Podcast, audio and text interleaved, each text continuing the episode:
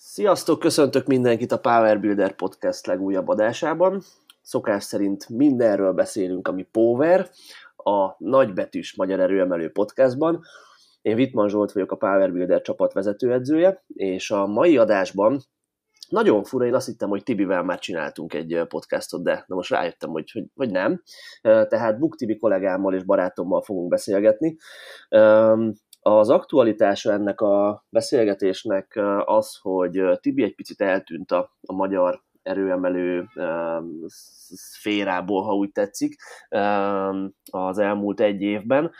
A tavalyi o bén sikerült egy aranyérmet szerezni a százötös kategóriában, viszont az idei o bén nem indult. Címvédőként sajnos nem tehette meg, hogy, hogy, hogy platformra álljon. Nagy bánatára, és arról fogunk most beszélgetni, hogy ez miért volt,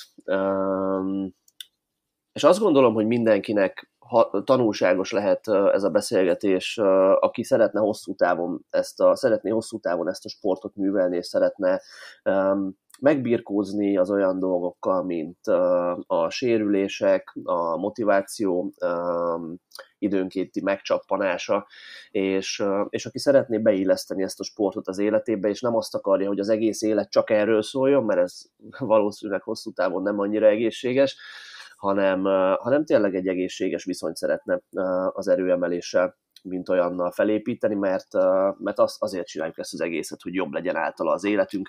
Na, a kis beharangozó után akkor Tibi, csá! Csá! Sziasztok! Köszöntök minden kedves hallgatót! Tök izgi, tényleg még velem nem is podcasteltünk, úgyhogy nagyon örülök neki. Remélem én is, hogy sok hasznos dolgot tudunk majd itt megosztani ezzel a beszélgetéssel, amiből mindenki tud majd táplálkozni, a lelkileg elsősorban. Szerintem menjünk vissza egészen az időben kétezer-tizennyolc tavaszára. Ugye az volt nekem az utolsó ilyen hivatalos felkészülésem, akkor készültem a magyar bajnokságra, ugye ez, ez a tavalyi év, amit említettél is, hogy akkor sikerült megnyerni a ö, o bét. Ugye kétezer-tizennyolc tavaszán az a felkészülés több okból is megvolt egy kicsit így tépázva. Ugye az egyik az, hogy akkor jött elő ez a vállsérülésem, ami körülbelül a felkészülés utolsó egy hónapá, hónapjában kezdett el előjönni, és így tetőzni. Tehát az utolsó két hetet azt már így kataflámozva nyomtam végig, meg, meg, meg kurva szar volt, és ami még erre jött ráadás, hogyha emlékszel Zsolti, akkor az utolsó előtti héten, vagy az utolsó héten meg is betegedtem. Igen. Le, le is betegedtem, és, és egy jó nagy kérdőjel volt, hogy mit fogunk tudni ebből az egészből kihozni. Hát ahhoz képest elég jól sikerült. Ugye sikerült, akkor googoltam kétszázötvennel, a, nyomtam száznyolcvanat, nekem a száznyolcvan kiló volt az ilyen nagyon nagy álomnyomás. Én a száznyolcvanat megnyomtam kétszer is. Egyszer egy ilyen, egy ilyen papucsos fekvenyomó versenyen, ahogy, ahogy emlegetni szoktuk. Ez, de megbántani akarom a szervezőket, Isten ments, csak egyszerűen ez egy ilyen Ez egy ilyen vidéki falunapon rendezett fekvenyomó verseny volt, nem Magyar Erőemelés, nem Magyar Erőemelő Szövetség verseny keretein belül, de, de ott megnyomtam a száznyolcvanat, és egyszer egy maxolásnál is sikerült megnyomni a száznyolcvanat, és utána, utána nagyon sokáig nem, nem, nem sikerült a súly közelébe menni, és ugye ez sikerült teljesíteni tavaly, tehát ez egy baromi nagy öröm volt. A felhúzás, meg ugye ott volt az nagy epikus küzdelem, hogy kettő hatvanöt után rámentünk a kettő nyolcvanra, ami föl is jött, de nem volt teljesen kinyújtva a térdem, és mire, mire korrigáltam ezt a hibát, addigra meg már olyan sokáig volt a súly a kezemben, hogy, hogy kicsúszott a kezemből, és, és sajnos ugye érvénytelen lett ez a kettő nyolcvan, de ennek ellenére sikerült megnyerni a, akkor a, a, a versenyt. És hát utána itt nem ért véget ez a, ez a rémálom, ha lehet így annak nevezni.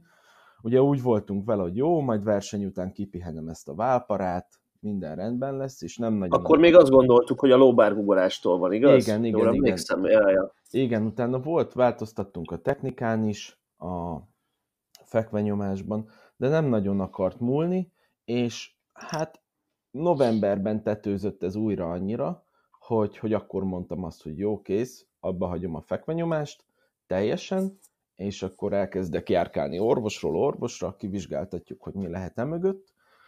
Megbeszéltük, hogy jó, nem baj, nyomást elhagyjuk, de attól googolunk, húzunk rendesen, és akkor decemberben, karácsonykor jött a deréksérülésem. Egy, hát igazából ez egy hülyeség volt, hazajöttem vidékre, és nem hoztam magammal semmiféle felszerelést. Tehát azt hiszem, hogy talán térdgumi volt rajtam csak, és csináltam egy nagy high-bar öv nélküli guggolást, egy ilyen, ilyen igazi fitnesses krómozott súlyjal, rúddal, ilyen jó csúszós rúddal, és akkor nyilván eleve nehéz volt a gugi, megcsúsztam előre, megbillentem, felgurult a rúd, kb. Levágta a fejemet, fölálltam vele így parasztba, és akkor benyilalt a derekam. És akkor mi úgy voltunk vele, hogy jó, ez csak egy izé, meghúzta a derekát, egy hét alatt kipiheni, na hát ez a kipihenés, ez több mint három hónapig tartott.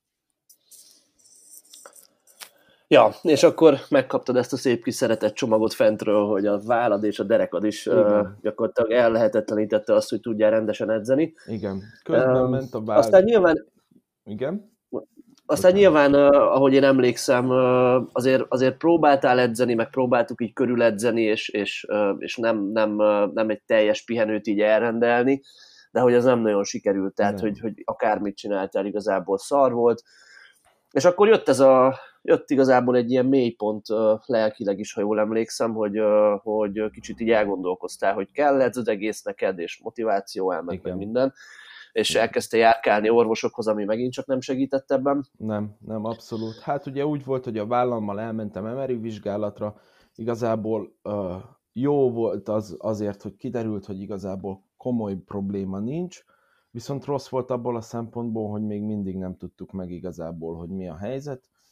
Akkor elmentem aztán egy sportorvoshoz, egy specialistához, hihetetlen lekezelő volt velem, műtétet emlegetett meg minden baromságot, akkor volt talán a leg, legrosszabb, tehát akkor úgy nagyon levert a víz, akkor így egy hétig kb. Ültem otthon, azt így néztem ki a fejemből, és akkor tettem föl magamnak a hülyébbnél hülyébb kérdéseket. Aztán eljutottam egy másik sportorvoshoz, a doktor Hidas Péterhez, ő a judó válogatottnak egyébként a sebészorvosa, a sportkórháznak volt a vezető főorvosa, most pedig a Budai Gerinc Klinikán azt hiszem főorvos, tehát egy hatalmas szaktekintély, és egy nagyon-nagyon jó ember egyébként, tehát bárkinek bátran merem ajánlani, hogyha ilyen problémája van, akkor ő direktbe keresse föl egy magánrendelésen, mert nem fog benne csalódni. Ő megnyugtatott, elmagyarázott mindent, igazából egy krónikus gyulladás volt a vállamban, végre adott egy nagyon jó gyógyszert, és akkor igazából a pihentetés is az, azt mondom, hogy nagyon sokat lendített rajta, még mindig nem száz százalékos a vállam, de legalább ezek a hülye gondolatok már nincsenek meg bennem. Tehát úgy vagyok vele, hogy előbb-utóbb muszáj, hogy jó legyen. Egyszerűen nincs más lehetősége. A derekammal pedig az volt, hogy szintén a Budai Gerinc Klinikára mentem el, egy ortopéd orvoshoz, aki először megvizsgált, azt mondta, hogy nincs semmi baj, pihentessem, elmúlik. Egy hónap után nem múlt, elmentem em er i vizsgálatra, szerencsére az megmutatta, hogy nincs, nincs sérv, vagy bármi ilyesmi, és visszamentem hozzá, ő elküldött, mondta, hogy keressek fel egy csontkovácsot, vagy manuálterapeutát, mert jobbat ő sem tud ajánlani. Ezt megtettem, ez nagyon sokat segített, és igazából a pihentetés is ez megoldotta a problémát. Most már száz százalékosan azt tudom mondani, nincs gond a derekammal. Igen, és, és akkor talán itt egy jó... helyez a beszélgetésben, hogy elkezdjünk arról uh, is beszélni, hogy uh, ez a sok orvoshoz és szakemberhez uh, járkálás uh, felébresztette benned az érdeklődést az iránt, hogy te is hasonlóan tudjál segíteni embereknek. Szoktunk azzal így viccelődni, hogy, vagy félig viccelődni, hogy ezt valahogy az univerzum így akarta, ja. Hogy addig dobál neked olyan sérüléseket, amíg úgy nem döntesz, hogy beleássuk magad ebbe a területbe. És így Igen. is történt. Mi, mi van most ezzel a hallgatóknak? Beszéljünk már egy kicsit erről, hogy pontosan milyen céljaid vannak így terapeutaként, milyen utat jártál be eddig, mit, mit látsz, hogy miben tudsz segíteni az embereknek, és, és ilyenek. Hát ugye úgy nézett ki, engem mindig is érdekelt, a, tehát én, én eléggé szerettem járni különböző masszőrökhöz, manuálterapeutákhoz, mindig is érdekelt ez a dolog, ez a gyógyítás, az, hogy hogy, hogy tudnak egy fájdalmat kezelni, milyen lehetőségek vannak, és, és úgy gondoltam, hogy jelentkezek gyógymasszőrnek, és akkor most jelenleg még a gyógymasszőr sulit csinálom, már nem sok van belőle, közben ilyen sima svéd masszőrt is megszereztem, emellett megcsináltam egy Yumeiho terapeuta képzést, ez a Yumeiho egy japán masszázs technika, igazából ebben van nagyon sok kimozgatás, izületi kimozgatás, ezt csak így lehet mondani, aki érti, az, az, az szerintem érti, tehát ö, így egy kicsit burkoltam, mindenkinek jól esik szerintem, ha kiroppantják a nyakát vagy a derekát, és a lényeg az, hogy, hogy ezzel elkezdtem foglalkozni, megkerestem különböző szakembereket, akitől tudtam tanulni tapasztalataik alapján, és, és így igazából most ezzel kezdtem el foglalkozni. Vannak még céljaim természetesen, tehát vannak még különböző tanfolyamok a jövőre nézve, amiket el akarok végezni, és igazából megpróbálok minél több emberen segíteni ilyen módon is, tehát hogy sportolókon, átlag embereken, akik ilyen-olyan fájdalmakkal küzdködnek. Azt vettem észre, hogy, hogy ezek a fájdalmak igazából nagyon jól kezelhetőek. Tehát, hogy nagyon-nagyon ritka az az eset, mikor olyan súlyos a probléma, hogy mondjuk műteni kell, vagy injekciózni kell, vagy bármi ilyesmi. Tehát, hogy hogy sokkal ijesztőbbek ezek a fájdalmak annál, mint amennyire súlyosak, és itt szeretném azt megragadni, hogy én azt gondolom, hogy a fájdalom menedzselésén van egy hatalmas nagy hangsúly. Nekünk, magunknak, embereknek, tehát mikor fáj valamink. Nagyon sokszor észrevettem, hogy nagyon félünk a fájdalmaktól, és egyébként fölöslegesen. Tehát azt el kell fogadni, hogy ha a testsúlyunk duplájával googolgatunk, meg fölhúzgunk, akkor igenis lesznek apró fájdalmak.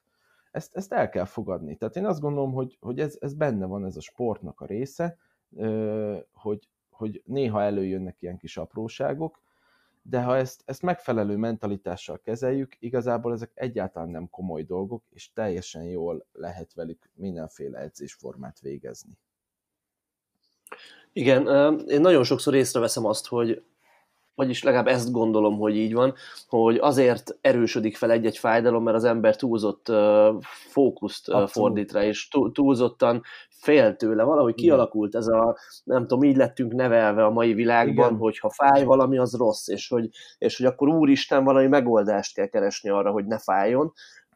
Holott nem biztos, hogy a testünk minden esetben csak a nagyon nagy problémákra reagál fájdalommal. Igen. Lehet, hogy az van, hogy egyszerűen csak meg lett valami terhelve, és ugye ennél te jobban ért, nálam jobban értesz hozzá, de én valahogy úgy szeretem ezt felfogni, hogy, hogy igazából a, a fájdalom az egy jelzés az agyunk részéről, hogy figyelj, oda, oda, oda, oda valamit, valami ott történt, ami nem szokott történni, és hogy figyelj rá, mert, mert kicsit óvni, óvni kellene. Igen. De hogy ez, ez nyilván előfordulhat. Persze, egy nehéz edzésben. Nem, nem, tehát nagyon ritka. Én hozzám eddig szerencsére azt tudom mondani, hogy aki eljött mondjuk egy tért fájdalommal, tehát szinte mindegyiket sikerült megoldani úgy, hogy, hogy egy masszázs terápiával, vagy különböző módon. Ez, ezek, ezek nagyon gyakoriak, vagy például különböző ilyen válfájások, tehát hogy egy-egy izom lazítása, célzott szétgyúrása, egy kicsit tényleg nem vagyok mobilizáció náci, mert szerintem fölösleges harminc perceket mobilizálni, erre majd egy kicsit később vissza akarok térni, de jó, egy picit feszesebb a mellizom, akkor nem tudom, rászánok háromszor egy perc gumiszalagos nyújtást, googolás közben, mielőtt kezdem a fekvenyomást, és kb. Ilyenekkel egyébként rengeteg mindent meg lehet oldani, és mondom tényleg azt, hogy nem szabad nagyon félni a fájdalomtól, tehát nem szabad azt, hogy jaj, fáj, és akkor leülök, és nem tudom, depresszióba esek, hogy én ezt abba hagyom, hanem, hanem igazából attól ugyanúgy csinálni kell. Tényleg nekem is számtalanszor írnak a srácaim, hogy jó, úgy érzem, hogy olyan feszes a derekam, inkább lehet lejjebb veszek a súlyból ma a googolásnál. Felesleges, mert, mert én is tudom jól magamon, mikor például nagyon fájt a derekam, googolás előtt fájt egy picit, bemelegítettem, bemelegedett, megcsináltam a googolást, megint éreztem egy kicsit, és ennyi, de mondjuk másnap már nem is éreztem. Igen, és hozzáteszem, hogy szerintem a, a, a közösségi médiában, amilyen infók vannak, az is csak ráerősít erre a félelemre, mert minden edző, minden, minden terapeuta, vagyis igen, a legtöbben azzal próbálnak igen, kitűnni, hogy úristen, meg fog ettől fájdulni a hátat, hogyha így csinálod, vagy hogyha a mobilitásod nem elég jó, nem tudom, a boka mobilitásod, akkor úristen, a térdet fog megfájdulni ja, ja, ja. a dugolásnál. És már eleve van egy ilyen rossz gondolkodása az embereknek, hogy jaj, jaj, most én egy olyan dolgot csinálok, ami, amitől valami akár meg is fájdulhat. Hozzáteszem, hogy kezdőedzőként én is hasonlóan, hasonlóan próbáltam a szakértelmemet még így csillogtatni, de ez, ez én azt gondolom, hogy káros. Igen, szerintem sem szabad, tehát ez, ez olyan, hogy én is ugye, meg ezt szerintem mindenki tapasztalt, hogy eljutott például egy masszörhöz, és akkor, és akkor nagyon sokszor nem volt fogalmuk az edzésről, ezeknek a terapeutáknak nem voltak tisztában azzal, hogy mit csinál a test, mit kap a test egy-egy edzés során, és akkor a kedvencem az volt, mikor, mikor nem tudom, egy olyan srácunk, aki hetente háromszor húz fel, elment egy masszörhöz, és akkor azt mondta nekem masször, hogy erősítse hiperhajlítással a derekát, akkor nem fog fájni. És amikor ja, ja. Ez, ez olyan vicces, vagy, vagy nem is tudom, tehát, hogy, hogy számtalan ilyen, ilyennel találkoztunk, hogy basszus, tehát ne, ne, ne mondjuk már azt, hogy, hogy mikor valaki tényleg szétdolgozza az alsó hátát, akkor még neki pluszban majd a hiperhajlítástól fog elmúlni, a, a, attól fog még pluszba erősödni a dereka. Igen, igen, vagy a másik ilyen kedvencem, amikor valakinek akkora segge van, mint egy gorillának, ja. és nagy súlyokkal gugol, meg húz, és akkor a derékfájást, vagy az akármilyen problémát majd egy földön fekvős farizom erősítő gyakorlat fogja megoldani. Nem, abszolút. Tehát ilyen, igen, ilyen hagyjuk már kategória ez nálam. A Squat University-vel szoktunk így viccelődni, ugye van ez, a, ez az Insta, meg Facebook oldal, ahol egyébként vannak jó infók, csak hát bazd meg van ez, a, ez az ilyen klasszik sztori, hogy itt van iksz ipszilon háromszázzal Google, és kicsit fáj a dereka tőle, és uh, csináltattuk vele egy, nem tudom, oldalsó farizom aktivációt háromszor uh, tizet edzés öt, és már nem fáj, és teljesen máshogy Google, tehát igen. nem, nem. Úgy, nem, nem így működik. Nem. Úgyhogy én csak tényleg azt tudom üzenni, hogy nem szabad félni a fájdalomtól, én magam is megtapasztaltam. Ha tényleg nagyon-nagyon nagyfokú a fájdalom, és egyszerűen nem múlik, akkor tényleg van az, az, az a kategória, amikor el kell fogadni, hogy egy picit lehet pihentetni kell, adni kell. Tehát, talán én azt tudom mondani, hogy a legfontosabb szó a türelem, és az, hogy, hogy legyünk magunkkal türelmesek. Mert ha azok vagyunk, akkor biztos, hogy túl fogunk lendülni ezeken a dolgokon. És nem szabad tényleg, hogy hülye gondolataink ébredjenek, hanem egyszerűen el kell fogadni, hogy jó, most lehet valami nem olyan jó, megbeszélem az edzővel, kicsit visszafesszük a terhelést, adunk a testünknek két-három hetet, akár egy ciklust, és utána biztos, hogy javulni fog a dolog. Csak nem szabad azonnal bepánikolni, hogy úristen, nem tudom, most fáj egy kicsit a térdem, és akkor ez nagyon-nagyon fáj, én akkor abba hagyom ezt az egészet. Mert ez egy nagyon-nagyon rossz hozzáállás, és egy nagyon rossz mentalitás. Uh, igen. Nem csak a súly... és, és általában... Igen? Mondjad, bocs. Hát, hogy nem csak akkor kell bátornak lenni, mikor egy nagy súly alá bemegyünk, hanem mikor előjönnek ezek a hátráltató tényezők, akkor is tökös csávónak kell maradni. Igen, igen, és általában az nem is feltétlenül szokott, szokott jó felé vezetni, hogyha az ember teljesen pihentetni akar egy területet, igen. akkor, amikor fáj. Mert, mert akkor, akkor egyrészt csak ráerősítünk arra fejben, hogy úristen, amit csinálok, az rossz, és, és a pihentetés kell neki, és nem jó az a mozgás, amit én az edzőteremben végzek. Másrészt meg, meg egyszerűen, hogyha pihen az a terület, nem kap megfelelő vérellátást, ilyesmi, ehhez te jobban értesz, mint én, akkor, akkor az, az, az lassabban fog regenerálódni. Egy nagyon-nagyon lebontva, ha mindent lehámozunk, és nagyon egyszerűen közelítjük meg a különböző terápiákat, akár csak egy lóbalzsamig elmegyünk. Tehát, ha kicsit belegondol az ember, minden egyes terápiának a célja igazából a vérbőség fokozás. Tehát ha, ha, ha elmész, egy, tehát én is mikor egy, egy adott területet masszírozok, az a lényeg, hogy a véráramlást, a nyirokáramlást próbálom fokozni, ugye amellett, hogy lazítom az izmokat, de ugye ez a megindult nyirok és vérkeringés, ugye a különböző felhalmozódott salakanyagokat, méreganyagokat ugye megpróbálom a szervezetből minél, vagy az adott területről ugye eljuttatni, hogy ugye a friss vérrel meginduljanak ugye a sejtregeneráció, stb. stb. Nem is akarok ebben nagyon részletesen belemenni, de ha csak egyszerűen bekened magad egy lóbalzsammal, tényleg egy mezei nikoflexel, akkor mit csinál? Vérvőséget fokoz, tehát hogy Innen ide visszakanyarodva a te gondolatodhoz, tehát pontosan ezért nem jó teljesen pihentetni, mert, mert ha csak, nem tudom, ha csak harminc kilóval csinálok jó reggel gyakorlatot, de átdolgozom a derekamat, vérbőséget fokozok, akkor, akkor azzal csak segíteni tudok. Azt mondom, hogy mikor tényleg nagyon tetőzik a fájdalom, és mondjuk nagyon heveny a gyulladás, akkor tényleg adni kell egy-két hetet, mert a gyulladásnak le kell valahogy menni. De ha aztán megmarad ez a, ez a merev fájdalom, ez mindenki ismeri, mikor reggel fölkelek, és bazen, alsógatyámért alig bírok lehajolni, meg nem tudom, reggel alig bírok leülni a vécére, de két óra múlva semmi bajom. Ez pont ilyen, hogy ennek nem szabad azt csinálni, hogy, hogy elkezdjük teljesen pihentetni az adott területet. Ami szerintem egyébként még a pihentetésben inkább fontos, és ez nem is testi, hanem a mentális és a lelki oldala. Tehát, hogy, hogy, hogyha nagyon-nagyon nyugtalanak vagyunk, akkor, akkor max a lelkünknek adunk egy hét pihenőt, de nem a testünknek valójában. Aha. Hogy, hogy olyankor és... egy picit rendezni kell magunkban, hogy jó, fújni egyet, kicsit átgondolni a dolgokat, és akkor utána meg neki menni újra az egésznek. Igen. Neked egyébként, vagy te mit szoktál mondani a srácaidnak, akik hasonló helyzetbe kerülnek, mint amilyen te voltál, hogy, hogy neked mi volt az így fejben, ami, ami kicsit segített visszajönni a motivációvesztés után, és, és, a, és, és az ilyen rossz gondolatokat hogy sikerült így elűzni a fejedből, és, hát, és hogy állsz most ezzel? Ugye először az első gondolatom az volt, hogy nem érdekel semmi, folytatni fogom, próbálom, próbálom, és nem tudom, amikor jött a harmadik pofon, akkor azt mondtam, hogy jó, engem ez most nem érdekel, abba hagyom ezt az egészet, kifújom magam.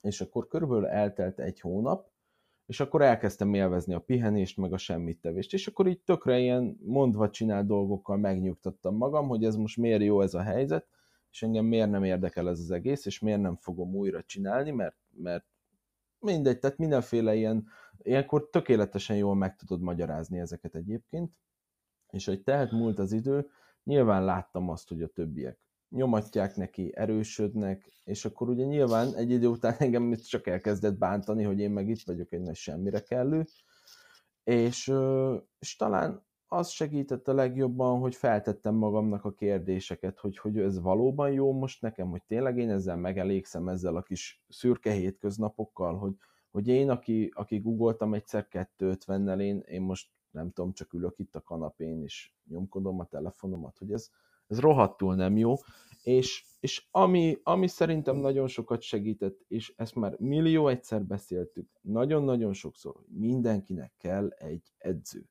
Nagyon fontos, hogy legyen az embernek edzője, mert uh, szerintem, uh, amikor jött az elhatározás, hogy na, újra elkezdek edzeni, és az Eriket megkerestem, az, az nekem rengeteget segített. Hogy volt, volt aki, aki, aki elvárásokat támasztott felém, és én neki meg akartam felelni, és nyilván önmagamnak is meg akartam felelni, hogy nem vagyok egy szarember, aki, aki elbújik a felelősség elől, meg a teljesítmény elől.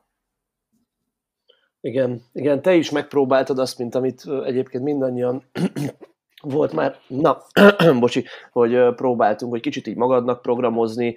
Hát beszéltük mindig ugye a programot ketten, de hogy, hogy, hogy, hogy ugye a te kezedben volt főleg a, a, a saját edzésed. És hát ja, ez, ez nem egy jó ötlet. Nem. Ez azt gondolom, hogy százból kilencvenkilenc embernél nem vezet jóra. Szerintem sem. Mi az, amiben, mi az, amiben eddig az Erika legtöbbet segített neked, és így a közös munkáról mit tudsz mondani? Mi az, amit így esetleg más, vagy amire rá eszméltél a közös munka során, vagy máshogy gondolkozol az edzéssel a tapasztalatok hatására? Tehát igazából az, hogy, hogy, hogy tényleg a, a kemény munka, azt el kell fogadni, hogy csak akkor van fejlődés, és csak akkor haladsz az életben előre, bár legyen szó bármiről, ha tényleg oda teszed magad.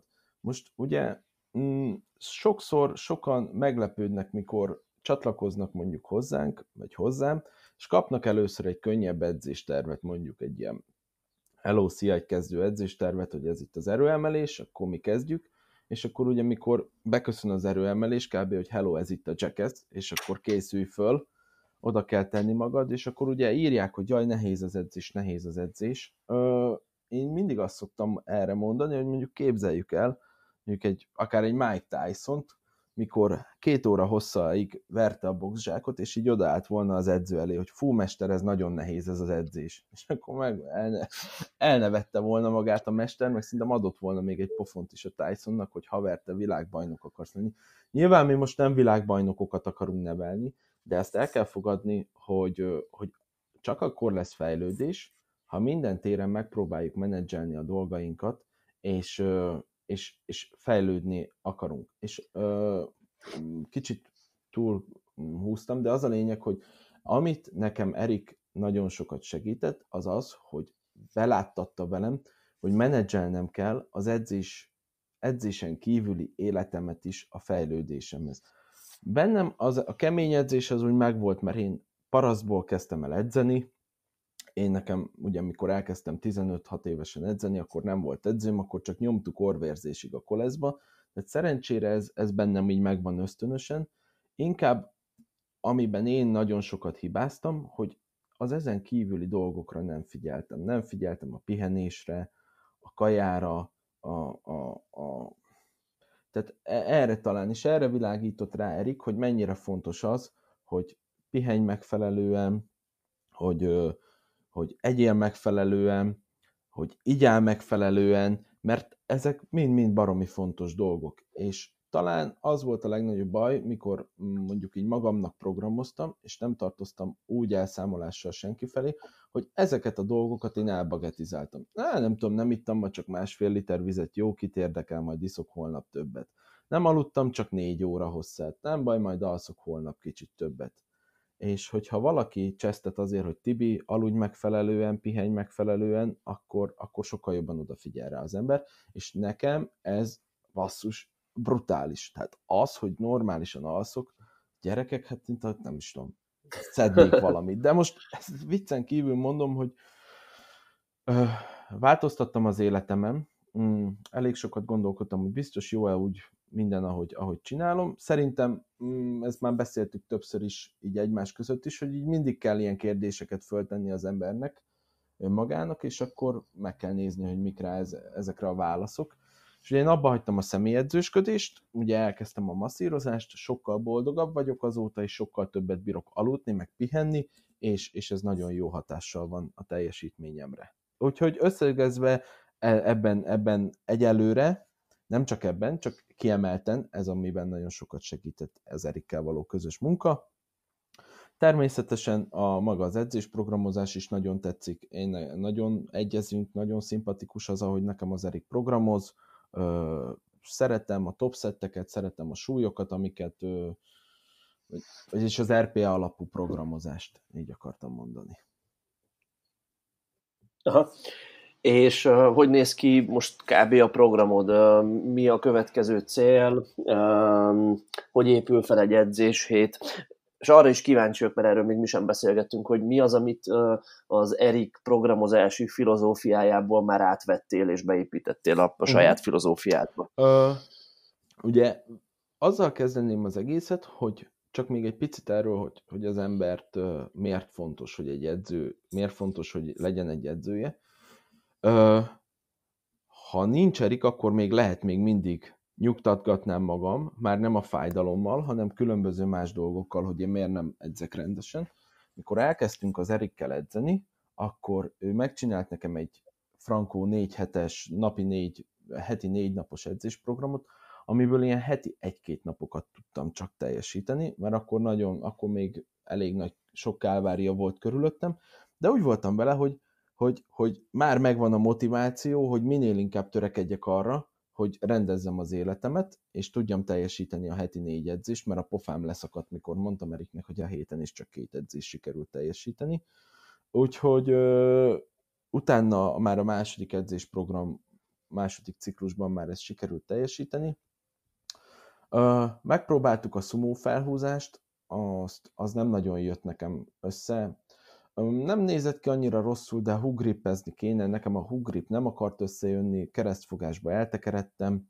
Üh, igazából az előző ciklusban csináltunk egy maxolást, guggolásból, amit sikerült kétszáz hatvannal googolnom, visszaálltunk a sima talpú cipőre, ugye ez, ez, ez megint csak nagyon sokat segített. A nyomásban most rehabolunk, különböző ilyen rehabos fekvenyomások vannak, próbáljuk azt fejleszteni. Fekvenyomás technikájában nagyon rámentünk arra, hogy csak érintősen nyomjak, tehát hogy minimálisan se süppesszek, minél nagyobb legyen a hidam. Ezen dolgozunk most, jelenleg visszaálltunk a konvencionális felhúzásra. Heti négy napot edzek, három komoly napom van, tehát három nehéz nap van, és egy kiegészítős nap. Amit nagyon jól eltaláltunk, az nekem a heti kettő nehéz googolás. Tehát ez nekem baromira bejön. Kétszer van, tehát van egy, az első és a harmadik napomon van egy nehéz googolás. Felhúzás az úgy néz ki, hogy most az Erika az ugye úgy programoz, hogy ha nagy az intenzitás googolásból, és a volumen is, akkor a húzás biztos, hogy rossz lesz. És azzal fogunk majd játszani, hogy mikor egy picit visszaveszünk a googolás volumenjén, akkor toljuk fel a felhúzást. Igazából ez, ez, ez, ami így erre épül sok minden. Uh, nem is tudom, kérdezz valamit, hogy, hogy mire, mire térjek rá ki inkább konkrétabban, mire vagytok kíváncsiak. Elég sokat dolgozol mostanában ilyen magasabb ismétlés igen, számokkal, igen, ami, igen. ami elég, ja. elég, uh, elég nagy fánnak tűnik így kívülről nézve. Igen. Uh, mit gondolsz erről, vagy milyen tapasztalataid vannak az ilyen tényleg nehéz nyolc ismétléses googolásokról? Korábban ugye ti pont az Erikkel beszéltétek, hogy, hogy ugye ez mekkora ilyen nagy, szerintem is kamu, hogy, hogy a három ismétléstől erősödsz, vagy az öt ismétléstől, vagy a nyolc ismétléstől, vagy a tíz ismétléstől, vagy hogy a nyolc meg a tíz ismétléstől már csak izomnövelő, tehát ez baromság, ilyen nincs. Tehát aki azt mondja, hogy egy nehéz, tényleg nehéz, nyolc ismétléses guggolástól nem erősödik, az buzi. Hát azt, azt komolyan mondom. Tehát azt menjen el valaki hetente, három héten keresztül nehéz er pé nyolc kilences, nyolc ismétléses nehéz guggolásokhoz, biztos vagyok benne, hogy ha nem erősödik, akkor ő egy ufó, és hagyja abba ezt az egészet, és menjen el, nem tudom, fedett pályás távolba nézőnek, mert baromi jó, tehát én nagyon élvezem. Egy az, hogy egy olyan kihívást ad, ami ugye egy ilyen extrém kihívás. Mert az, hogy megszoktuk már, hogy kell egy nehéz egyet, vagy egy nehéz hármat googolni, az ilyen tök általános, nem? Tehát, hogy az úgy, az úgy mindig van, kb. De olyan, hogy oda kell állni, és egy top set tíz ismétlést kell teljesíteni, azért az elég extrém, és talán ez az újdonság ereje, ez, ez, ez rohadt jól felspanolja az embert. És nekem nagyon tetszik. Mm, nem mondom, hogy utána nem érzem magam rohadt szarul, és nem akarok hányni, meg nem szédülök, de baromi jó érzés. Úgyhogy én most azt gondolom, hogy van neki létjogosultsága, így, hogy nehezek. Ha azt mondom, ha ilyen er pé ötös súllyal kéne tíz ismétlés googolnom, az szerintem csak időpazarlás lenne. Én, én, én annak nem látnám értelmét, de így, hogy van egy nehézségi szint, amit megütsz a magas ismétlés számmal, így én baromi hasznosnak tartom. Igen, én most így, hogy beszélünk róla, egy, egy haladóbb technikának, vagy módszernek gondolom ezt. Abszolút. Mert nem, igen, tehát hogyha ha még a technika valakinek nincs annyira összeállva, ez, ez és már van. Alig kapsz levegőt a hetedik ismétlésnél, akkor az nem sok jóra tud vezetni. Igen, én így, ahogy visszanézem, és most nem azért, hogy a saját farkamat szopkodjam, de ahogy visszanézem a, a videókat, azt látom, hogy az első és a nyolcadik ismétlés között nem nagyon van különbség, tehát hogy úgy technikailag egyben marad a googolás, ezt mindenféleképpen ö, tekintettel kell erre lenni, hogy, hogy erre képes-e az adott delikvens, akivel teljesíteni akarjuk ezt a, ezt a elmebetegséget.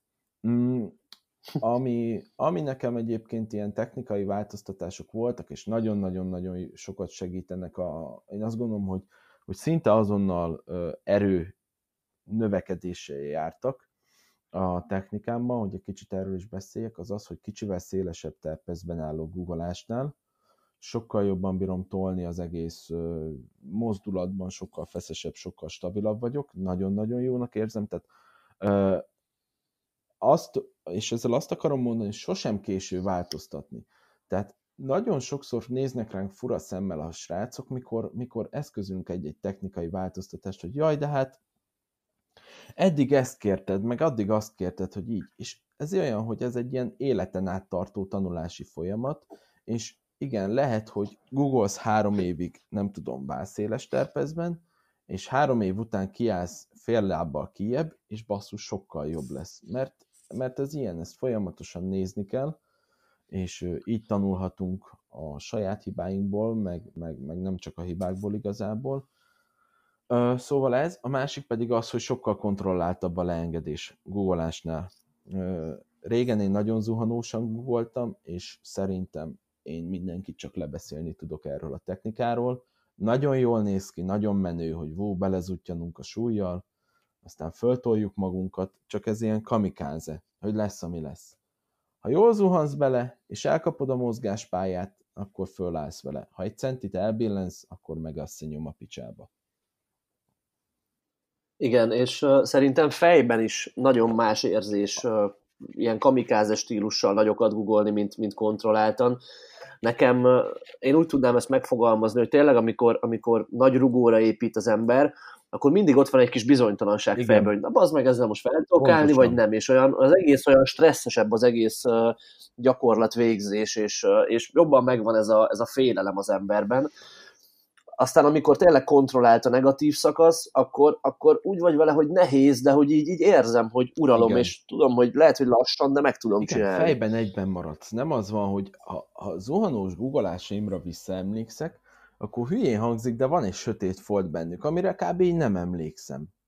Egy ilyen villanás. De tényleg, tehát, hogy úgy, úgy a, a lezuhanás és a fölállás között nem nagyon emlékszem arra, hogy mi történt egy nehéz súlynál. Mert, mert ugye ott volt az a, ja Istenem, na, és akkor belezuhantam. Igen. Tényleg, mintha egy ilyen, az ember odaáll egy medence partjára, és így csak így beleesel a vízbe, érted? Hogy tudod, hogy bele fogsz esni, de úgy, úgy van benned egy ilyen fura félsz, hogy még ha nem történhet semmi baj is, akkor is félsz. Tehát valahol ilyen ez a zuhanós googolás, hogy úgy elengeded a tetején, van benned egy para, és bízol abban, hogy föl fogsz állni. Abban az esetben, hogyha kontrollálod ezt a negatív leengedést, és stabil vagy, és feszes vagy, akkor, amit te is említettél, végiguralod, érzed a tested, tudod, hogy hova vettél levegőt, hogy melyik izmod feszül, a tekintetedre figyelsz, az egész mimikádra, mi, mindenre is, és, és ez szerintem sokkal-sokkal jobb. És itt még ezt hozzá szeretném tenni, hogy nagyon sokszor ö, mondják nekünk azt, hogy jó, de ez meg az a sportoló is zuhanósan googolt. Nem, ő robbanékonyan googolt. Tehát a kettőt azt meg kell tudni elkülönböztetni, tehát a két, két technikát. Mert vannak olyan sportolók, akik rohadt robbanékonyak, ami úgy tűnik, hogy zuhanás, de nem az, mert végig olyan feszes is egyben van. Egyszerűen ő egy olyan genetikai csoda, hogy képes erre az izomzata. Meg van az, amikor az ember belezuhan, meg és akkor kideríteni, hogy mi történt. Előle. Na, az meg a nem a robbanékony kategória. Közben annyit mondok, hogy nem tudom, meg fogom ezt tudni vágni utólag, ja. De annyit mondok, hogy Tibi mostanában elkezdett azzal kísérletezni. Nem hallak. Így, ha jól emlékszem, tök random írta ezt nekem, hogy, hogy googolásnál direkt figyel arra, hogy az állkapcsát ellazítsa, és nem grimaszol. És azt mondta, hogy amikor ezt először kipróbálta, akkor ilyen, ilyen tök nagy változást okozott ez a mozgásban, és, és abban, hogy, hogy, hogy mennyire tudja kontrollálni a mozgásnak a bizonyos szakaszait, és még erősebbnek is érezte magát. Ő, ő úgy utalt erre, hogy, vagy úgy emlegette ezt, hogy halott az arccal próbál googolni, tehát csak lóg az egész arca, és, és, és laza. És elkezdtem én is ezzel játszani. Most ezt én nem, nem, nem tanácsként mondanám nektek, csak egy kicsit még bedobnám, ilyen, ilyen ötletként, hogy, hogy próbálkozzatok vele. Elkezdtem én is vele játszani, és nem tudom még, hogy, hogy ez, ez milyen...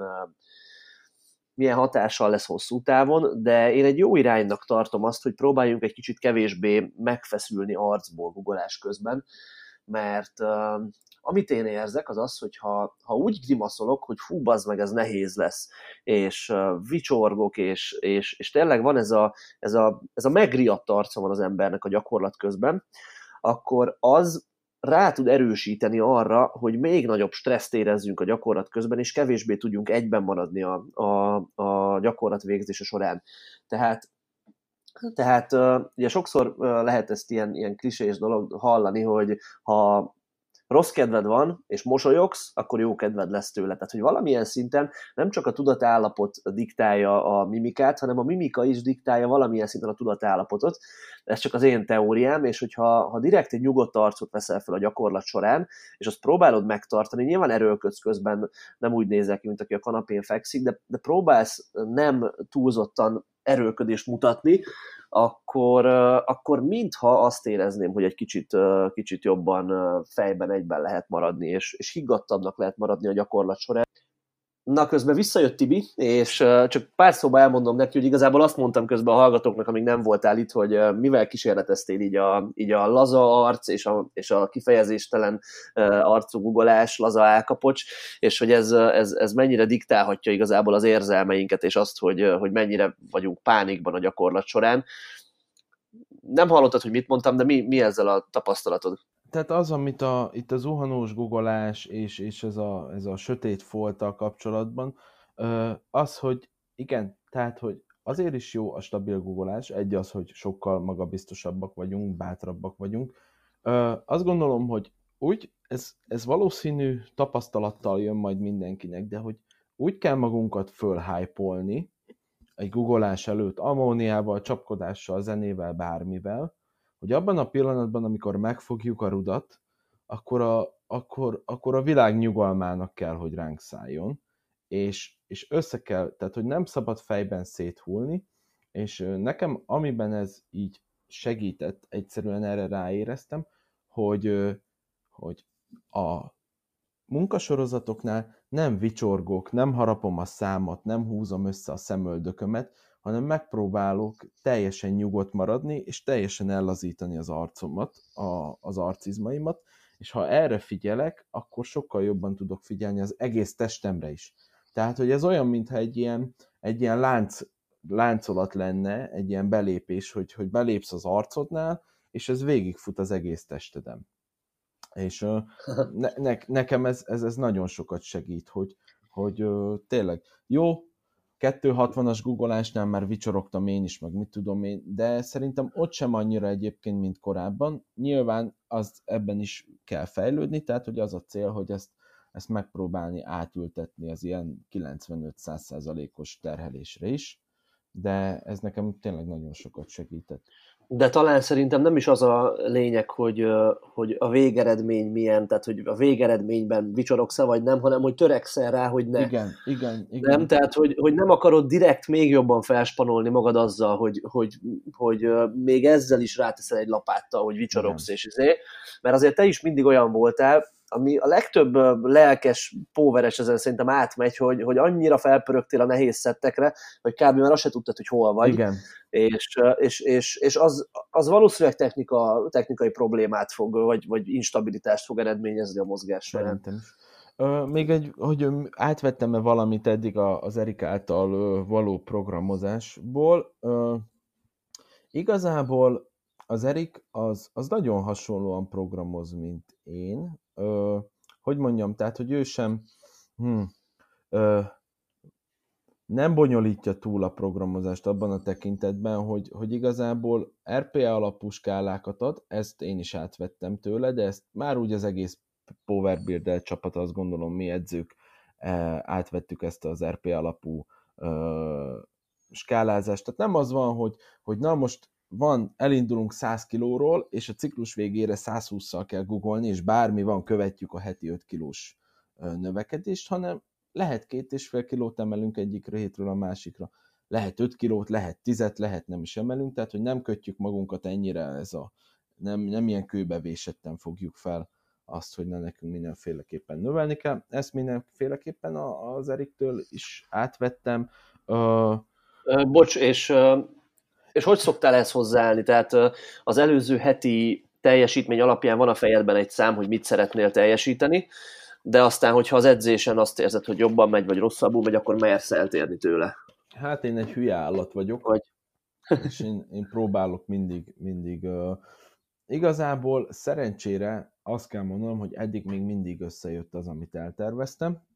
Tehát még eddig mindig, mindig... Uh, mindig sikerült az a heti öt vagy az a tíz kilós növelés.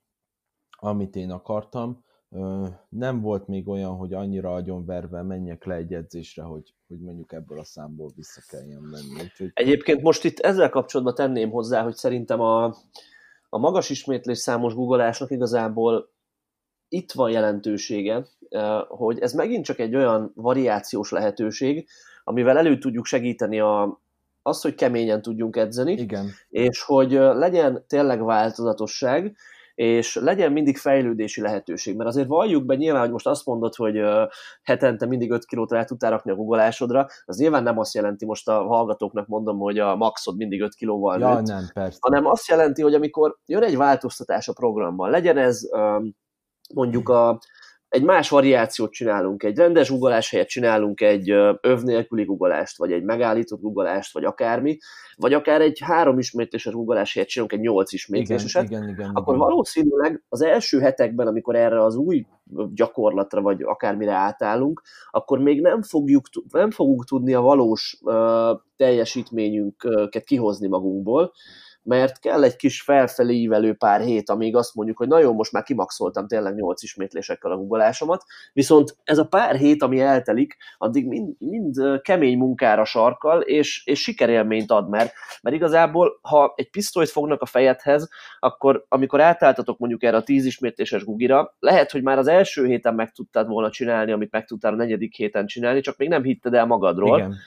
És... és és hétről hétre egy kicsit a határaidat kintebb toltad, és tényleg egyre keményebben dolgoztál, és unalmas már lehet, hogy állandóan erről beszélünk, de szerintem az edzésprogramozásnak arra kell irányulnia elsősorban, és azt kell kiszolgálnia, támogatnia, hogy keményen tudjon dolgozni az ember, és, és ez a magas ismétléses dolog, ez nekem most pont, pont így tűnik, hogy ezt akarja az Erik ezzel elérni. Igen, egy jó um, kihívást ad, nyilván a volument megnöveli, most itt bele lehet menni ebbe, hogy ennek mennyire van létjogosultsága, ugye, mennyire kell a magas volumen, de mindenféleképpen azt gondolom, hogy maga az, hogy hogy tényleg, hogy jól oda tedd magad, és elhitt az ötödik ismétlés után is, hogy még három van benned, mikor pedig már az ötödiknél elgondolkodsz, hogy úristen, még három ismétlés hátra van, és mégis meg teljesíted, és visszanézed, és basszus, ez tök jó volt, ebben még lehet, még kettő mindig maradt. És akkor, uh, ja, tehát igen, ez, hogy egy olyan határokat is karcolsz vele, amiről nem is tudsz, hogy te, te ez, ez létezik. Mm. Igen, igen. Um, ja. Mit akar... ja igen, azt akartam még kérdezni ezzel kapcsolatban, hogy uh, most, hogy így már pár hete magasabb ismétlés számmal guggolsz, érzel különbséget így uh, az izmaidban, hogy teltebbek a combjaid, nem, vagy jobban izmosodsz talán? Nem. Megmondom őszintén, hogy én nem. Én, én valahogy pont az egyik uh, kedves online tanítványom mondta azt, hogy ő nem bántásból, de hogy úgy ő nem szokta rajtam látni azt, hogy mikor nagyon formában vagyok, vagy mikor nem. Tehát, hogy azt mondta, tehát, hogy nem, hogy, hogy úgy, úgy mindig kb. Én úgy nézek ki, vagy úgy egyben vagyok. És én tényleg ezt ö, tapasztalom, hogy én nem láttam ilyen csodás változásokat a testemen attól, mert nyolc vagy tíz ismétléssel, vagy három ismétléssel dolgozok. Igen. És, és talán ez... is így volt, hogy sosem... Igen. Tehát...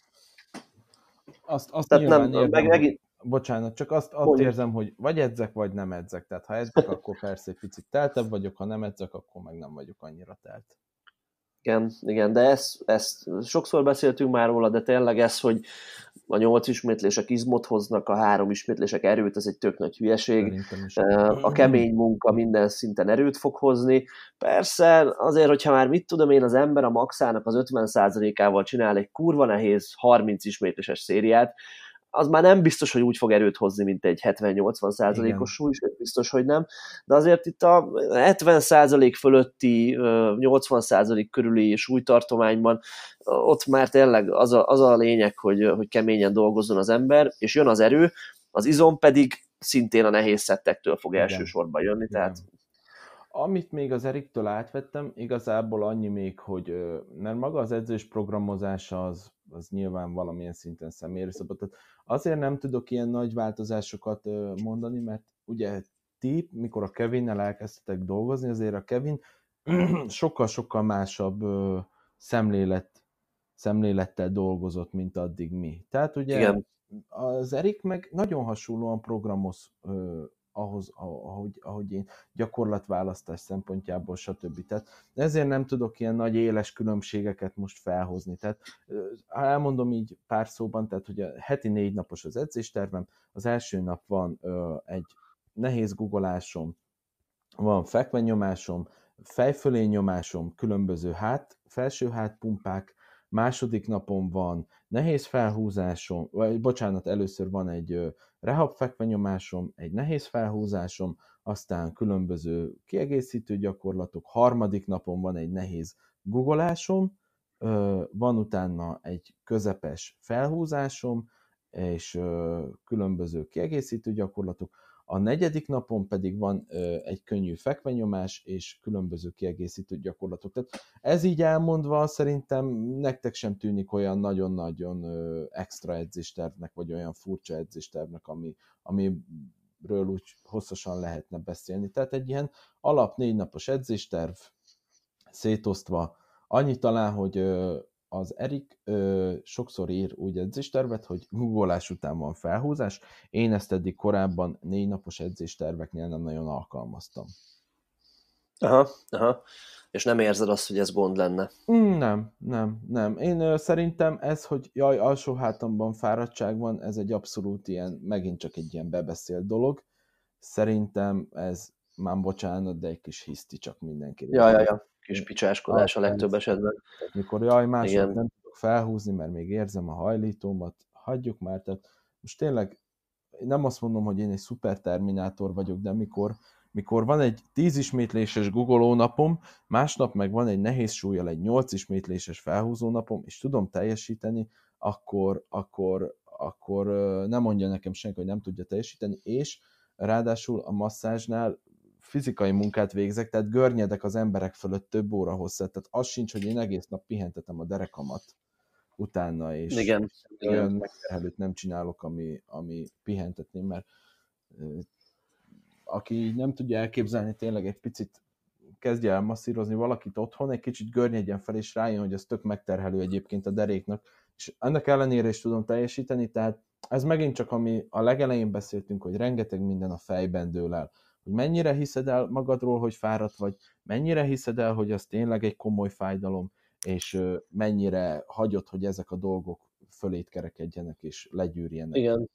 Azért, azért is jó egyébként, hogy ezt mondod, hogy, hogy nincs hatalmas változtatás az edzésedben, mióta, mióta az Erikkel dolgozol, az, ahhoz képest, ami előtte volt, mert, mert tök jól látszik, hogy hogy tényleg, és akkor körbeértünk ezzel kapcsolatban, hogy mennyire a fejben dől el a fejlődés is. Igen. Tehát nem, nem, nem arra, annak a számlájára lehet írni, hogy te most igazából életed legjobb erejébe vagy guggolásból, felhúzásból. Tehát nem, nem annak a számlájára lehet írni, hogy, hogy most valami hú, de nagyon különleges nem, dolgot csinálnak. És ezzel most nem le, le, le, le, azt, nem, nem lealacsonyítani akarjuk Erik programozását, mert nagyon jó programokat ír, csak tényleg nem, nem az van, hogy, hogy nem tudom, valamilyen Óriási. Nem kezdtél el, mit tudom én, bolgár módszerrel hetente nyolcszor kimaxolni a guggolást, meg ilyesmi, nem volt ilyen nagy változtatás, nem. hanem egyszerűen egy olyan programod van, ami biztosítja azt, hogy fejben tényleg ott legyél, és megköveted a kemény munkát, és, és, és motivált vagy, és, és, és elhiszed, hogy jó lesz, az, az még van. Nagyon fontos szerintem. Bízni kell, bízni kell, bízni kell. Nagyon fontos, hogy bízon az ember abban, amiben csinál. Soha.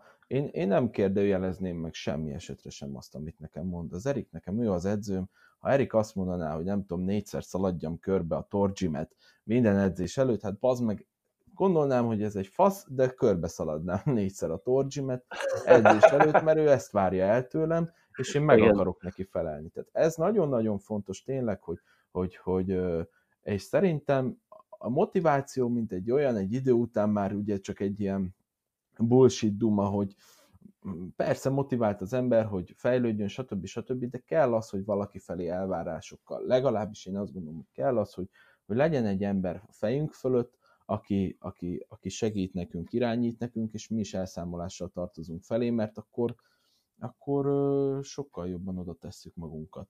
Mert, mert úgy vagyunk vele, ha magunk miatt nem is, akkor, akkor a másikért muszáj meg. Igen. Igen.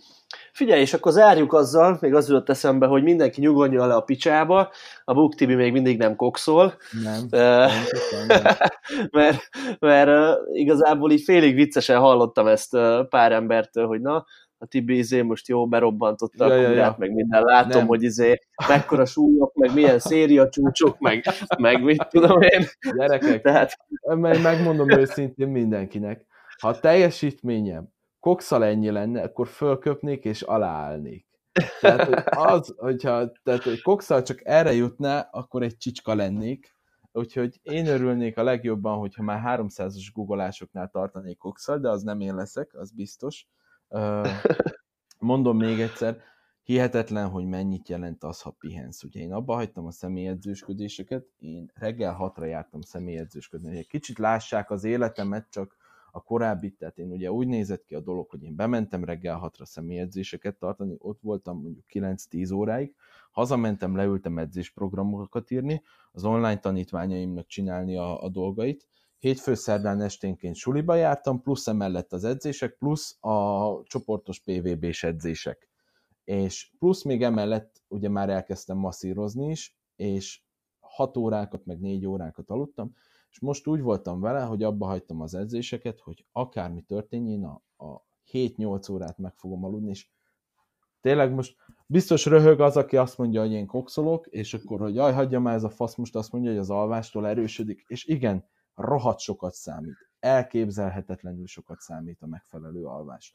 Mert a legtöbb egyébként, a legjobb gyulladás csökkentő egyébként az alvás, tehát akkor regenerálódik a legeslegjobban a szervezet, és nagyon sok apró sérülés, egyébként rengeteg olyan fájdalmam eltűnt, ami korábban jelen volt, csak attól, mert megfelelően alszok, mert a szervezetem tudja önmagát gyógyítani éjjel. Igen. Szóval aludjatok sokat. Egyetek jókat.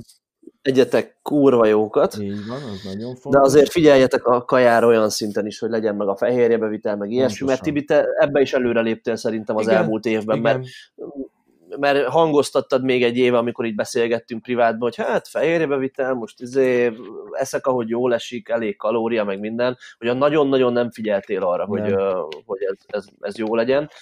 Valószínű, egy kicsit így az inga ilyen szempontból leng erre arra, mert a gyúrós korszakodban meg nagyon figyeltél, aztán Jaj, kicsit ettől besokaltál, és elhitted, hogy igen. ez kurvára nem így számít, és most, most, most kerültél vissza valahogy középre, hogy igazából számít. Igen, igen, megfelel. Ja. És uh, ja, hát ez, ez, ez nagyon fontos. Mm, tényleg, úgyhogy én még egy utolsó üzenet, tényleg csak azt tudom mondani, ha fáj egy kicsit valamitek, akkor, akkor ne legyetek tőle beszarva, nem kell egyből a legrosszabbra gondolni, ne adjátok föl, tehát nagyon sokszor két, három, négy, öt szakember kell ahhoz, hogy, hogy megmondja a tutit, de nem szabad ebben sem feladni, addig kell menni, amíg, amíg nem mondják meg, hogy mi a baj, és nem mondanak egy bíztató dolgot, és, és tényleg az, az, az is fontos, hogy, hogy, hogy mentálisan az ember milyen állapotban van, tehát egy picit próbáljátok meg mindig este kiüríteni a kukát, tehát hogy ne nyomassza. Szerintem nagyon-nagyon sokszor az a baj, hogy az emberek olyan dolgokon nyomasztják magukat, és emésztenek olyan dolgokat, amik rajtuk kívül állnak, és nem tehetnek róla, és én azt vettem észre, hogy szerintem nem akarok most ilyen spirituális fasságokba belemenni, de igenis van jelentősége annak, hogy a testünk ezekre miképp reagál. Igen, én is azt gondolom, hogy az elme diktálja azért a... a nagy részét a dolgoknak, nem lehet leegyszerűsíteni azt, hogy na most ezt csinálom, és akkor annak ilyen hatása lesz, nagyon-nagyon fontos, hogy, ja. hogy, hogy ja, mi van fejben. Ja, és még csak annyit egy gyors, egy zárásképpen, hogy most uh, még az Erikkel való programozás, tehát most egy magasabb volumenű programozás van, és belecsöppentünk egy versenyfelkészülésbe, úgyhogy augusztustól indul szeptemberre egy versenyfelkészülés. Így van. A Duna kupára még hozzá, ami Kárpátalján lesz. Igen. Uh, egy ilyen meghívásos verseny igazából, és a magyar csapatot fogja erősíteni ott Tibi. Egyébként még négy Power Builderrel uh, karöltve, és munkácson oda fogtok baszni. Oda? Kurvára oda fogunk baszni. Na, köszi Tibi a beszélgetést, tök fasza volt, remélem, hogy a... Melyek mellett hallgatók... teám, gyors megiszom. Helyes. Jó van, köszi, Jó hogy van. Itt voltatok velünk, remélem, hogy élveztétek a pé vé bé Podcast ezen adását. Hogyha Tibitől szeretnétek tanácsot kérni, kérdezni, esetleg a segítségét kérni edzőként, akkor Instagramon megtaláljátok, Bor Power néven, de Bukk Tiborként is, ha rákerestek, akkor, akkor ott van. pé vé bének is írhattok, nekem is írhattok, Zsolt Whitman néven Instagramon, és ja, edzetek keményen, zabáljatok sokat, igyátok a nerobolos teát, szevasztok! Szevasztok, köszönjük, hogy itt voltatok velünk. Ciao ciao.